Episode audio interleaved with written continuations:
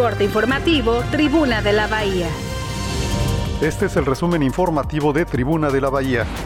Puerto Vallarta y Bahía de Banderas figuran entre los municipios con más deuda per cápita del país en el análisis del Centro de Estudios de las Finanzas Públicas. La Profepa clausuró ocho desarrollos inmobiliarios y un restaurante en Puerto Vallarta por no presentar autorización en materia de impacto ambiental expedida por la Semarnat. Puerto Vallarta debe adecuar su reglamento de comercio para evitar que las motocicletas se vendan como electrodomésticos, lo que propicia que se cometan ilícitos y una alta incidencia en accidentes viales.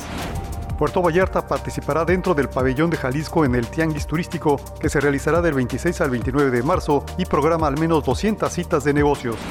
Japón venció tres dos a Estados Unidos y conquistó su tercer campeonato en el Clásico Mundial de Béisbol.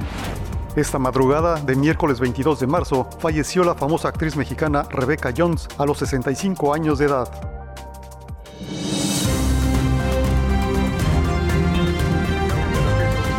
Corte informativo Tribuna de la Bahía.